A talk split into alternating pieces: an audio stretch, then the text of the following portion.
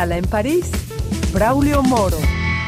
Bienvenidos a Escala en París, una emisión semanal de Radio Francia Internacional en colaboración con la televisión France 24 en español, en la que, como cada semana, damos la palabra a representantes del mundo de las ciencias, la cultura, la política, los deportes y del resto de la sociedad civil.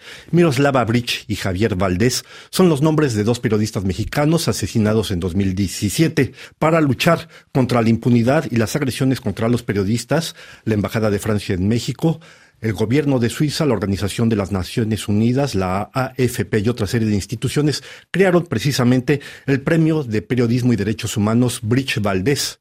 En su quinta edición, realizada este año, el jurado decidió otorgar ese premio al periodista Ricardo Hernández por su trabajo, otro Cancún bravo, irregular, marginado. Y hoy nos acompaña precisamente en esta escala en París el ganador del premio Bridge Valdés 2023, Ricardo. Bienvenido a esta escala en París y felicidades por ese premio. Bravo, muchísimo gusto y mucho, muy honor, muy honrado estar aquí en tu estudio y saludos a tu audiencia. Un placer recibirlo con nosotros. Este trabajo que usted ha realizado se refiere ni más ni menos que al centro turístico más grande y más importante de México y al mismo tiempo a ese sector de la población marginada que nadie quiere ver.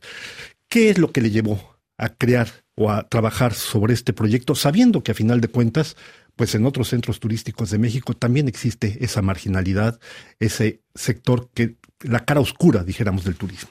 Sí, por ese entonces eh, Cancún cumplía 50 años de vida, es una de las ciudades más nuevas de México. Es un caso muy particular que se creó de la nada, de la nada para ser un centro turístico.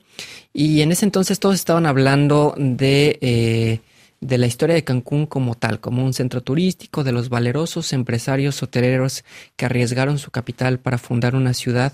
Pero a mí más bien me interesaba hablar de la gente, de la gente que eh, vive eh, eh, en este sitio, que atiende los hoteles, que mantiene al fin de cuentas en vivo este polo turístico y que no le ha ido tan bien como a estos valerosos hoteleros lo que hice fue eso, eh, empezar a investigar dónde es, dónde, es, eh, eh, dónde duermen este, esta población, dónde duermen las mucamas, dónde duermen los meseros, dónde duermen los que mantienen, hacen mantenimiento en los hoteles. Y me di cuenta que ellos dormían mientras por la mañana limpiaban suites lujosas de almohadas de plumas de ganso. Por la noche se acostaban en una hamaca amarrada entre un árbol y otro bajo la sombra de una simple lámina. Entonces ese contraste me, pareció eh, horroroso y fue una de las primeras cosas, de hecho, que yo noté al llegar a vivir a Cancún hace cinco años. Entonces también era una deuda pendiente de, desde que yo llegué a Cancún y que vi ese contraste, tenía eh, pensado hacer algo al respecto y bueno, por fin eh, hace dos años pude reportar y contar la historia completa de cómo eran las condiciones en estos sitios. Es necesario que nuestro público sepa algunos datos que usted presenta precisamente en ese reportaje. Como usted lo dice, Cancún fue creado hace 50 años, pero es el centro turístico más importante de México. 6 millones de personas visitan sus playas antes del COVID, antes del 2019, para una derrama de más de 6 mil millones de dólares. Una población de aproximadamente un poco más de un millón de habitantes, pero con un tercio que vive en la marginalidad, que nadie quiere ver. Sí, era eh, ofensivo leer estas cifras, ¿no? Mientras se generaban esa cifra que dices de 6 mil millones de dólares, pues eh, escasamente o raramente eh, cae esa derrama hacia la base de la pirámide de la población. Y eh, mientras están 201 hotel de lujos, hay 250 mil personas viviendo en asentamientos irregulares. Los asentamientos irregulares son colonias donde no existe servicios públicos básicos como agua, drenaje, luz, pero tampoco hay infraestructura pública. Ni siquiera panteones. Exacto, ni siquiera hay infraestructura pública como panteones donde enterrar a tus seres queridos, transporte público, escuelas, un parque. Yo decía como no hay una simple banca pública eh, construida por el gobierno donde tú puedas reposar toda la tarde. Y eh, esta población, en estos 250 mil personas, viven en cerca de, eh, bueno, en, varios eh, asentamientos irregulares, donde pues, se conjugan varios factores, la marginalidad, la pobreza, pero también la violencia que ha dejado intrafamiliar, que ha dejado pues, vivir en condiciones precarias, pero también la violencia ya de alto impacto como asesinatos, desapariciones forzadas, feminicidios. Ricardo, precisamente toda esta falta de infraestructura, esta ausencia de Estado, y sin embargo son miles de personas que cada año llegan a ese lugar en busca de un hipotético, de un soñado trabajo. Sí, una de las cosas que me interesaba mucho desmontar era el mito del sueño Cancún. Eh, porque eh, como es tan conocido y promocionado, quizás es una de las marcas más promocionadas y a las que más se les invierte desde México, eh, los residentes de estados vecinos como Campeche, Yucatán, Veracruz, Chiapas, ven este destino como un sueño, una posibilidad de mejorar su eh, condición de vida y de salir adelante, pero se encuentran con eh, pues jornadas extenuantes, salarios no tan favorables eh, y condiciones de, vivienda pues precarias, como ya les decía, sus viviendas son prácticamente cuatro palos que sostienen una lámina y quizás unas paredes de, de, algo de concreto o de sábanas y bueno, son, son terribles las condiciones en las que viven y que no necesariamente se cumple este sueño de Cancún, más bien es una, tragedia, una pesadilla. Una pesadilla cotidiana, como usted lo señala, violencia, agresiones a las mujeres, violaciones a las niñas, es una descripción bastante terrible la que existe en ese terreno, y al mismo tiempo un lugar donde las invasiones irregulares de terrenos son lo cotidiano, donde están mezclados políticos, están mezclados oportunistas, están mezclados dirigentes que buscan poder, influencia y ganar mucho, mucho dinero. Sí, también una de las cosas que me interesaba mucho demostrar eh, o desmontar era este mito, este prejuicio que se tiene hacia las personas que viven ahí, porque son mm, señaladas y revictimizadas quizás por estar viviendo en ese lugar, aún sabiendo que son invasiones pero a mí me interesaba demostrar quiénes eran los que habían fundado esos, esos asentamientos y me di cuenta que eran políticos o eh, operadores políticos que trabajan para partidos políticos que eh, eh, invaden terrenos y traen a gente externa, gente de otros estados, la traen a vivir aquí con el fin de engrosar el padrón electoral y que puedan votar a favor de su candidato a cambio de una promesa, de una simple promesa de que en algún momento, quizás si su candidato es beneficiado, puedan entregarle títulos de propiedad.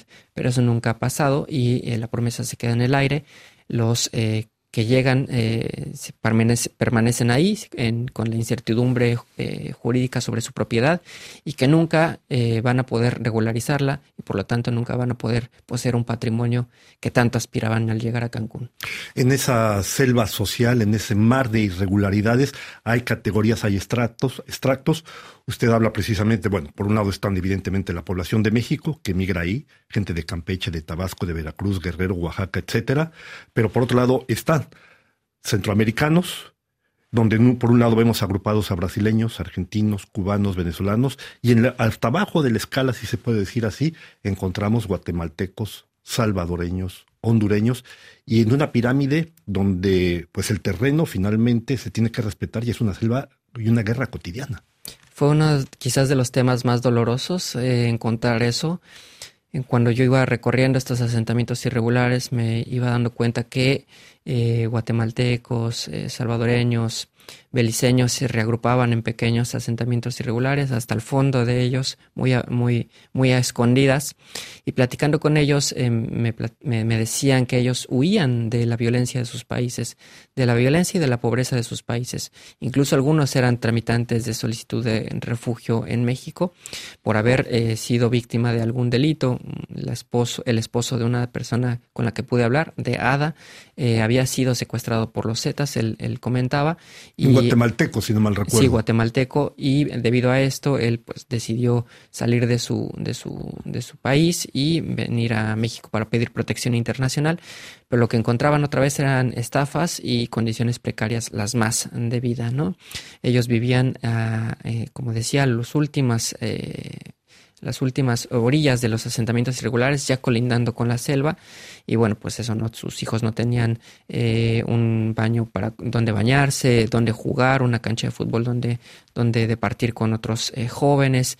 La esposa todo el tiempo tiene que estar eh, quedando en la casa con miedo porque no tiene ventanas y sus vecinos es común que le cuenten que sujetos entren a violar a sus hijas, ¿no? Entonces ella vive con un miedo permanente a que le pase algo a, a su hija, que todo el tiempo tiempo está cuidándola.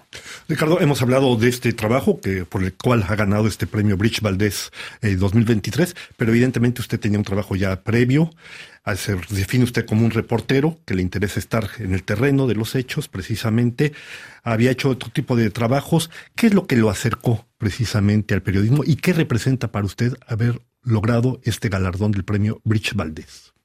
Eh, creo que da mucha visibilidad, sobre todo a los temas eh, que trato. Y me importa mucho esto porque ejerciendo el periodismo afuera de la Ciudad de México, fuera del centro y de la capital, eh, es muy difícil quizás colocar en los temas eh, locales ah, en la agenda nacional.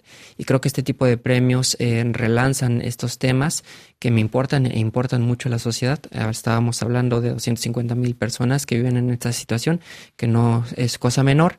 Y me ha abierto la posibilidad también a quizás empezar a colaborar con otros medios y así posicionar temas que, que, son importantes a nivel local y que se tienen que atender, que me importa mucho que se ¿Cuál es el principal obstáculo que usted ha encontrado en su trabajo como periodista, como reportero, como freelance?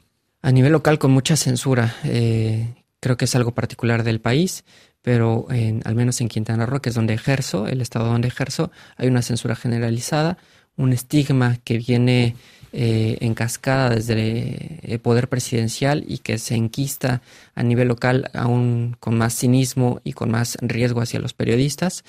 Eh, pero también pues un poco las condiciones económicas en las que uno ejerce siendo freelance y viviendo y ejerciendo a las afueras de la capital porque es mucho menos pagado a diferencia de, Ciudad de México quizás, ¿no? Entonces uno tiene que batallar por, eh, por final, al final de cuentas sobrevivir en este, en este oficio. En esta selva, precisamente, y su proyecto a corto plazo tiene alguna nueva idea, ha hecho otros trabajos, pero una vez que ha ganado este premio, tiene un proyecto ya en mente que esté en marcha, nos queda poco tiempo. Sí, eh, quiero seguir con el periodismo de largo aliento, eh, pero estoy incursionando ahora en podcast con los colegas de Así Como Suena y el año pasado quiero eh, incursionar en el fotoperiodismo. Entonces el año, el año que viene seguramente contaré historias en audio y en imágenes. ¿Y piensa usted que podría ganar otro premio más? En noviembre se vienen noticias, pero eh, bueno, eso no le importa. Lo que importa es contar las historias eh, de, los temas que les importa ya en Quintana Roo, en temas en la península, y que se dé a conocer y que eh, se ofrezcan soluciones y que las autoridades las atiendan. Pues estamos llegando ya al final de esta escala en París. No me queda sino agradecerle a Ricardo Hernández, premio de periodismo Bridge Valdés 2023, su presencia en nuestros estudios. Una vez más, felicidades por ese trabajo. Muchísimas gracias. Gracias por habernos acompañado. A ustedes les damos una nueva cita aquí la próxima semana en otra escala en París.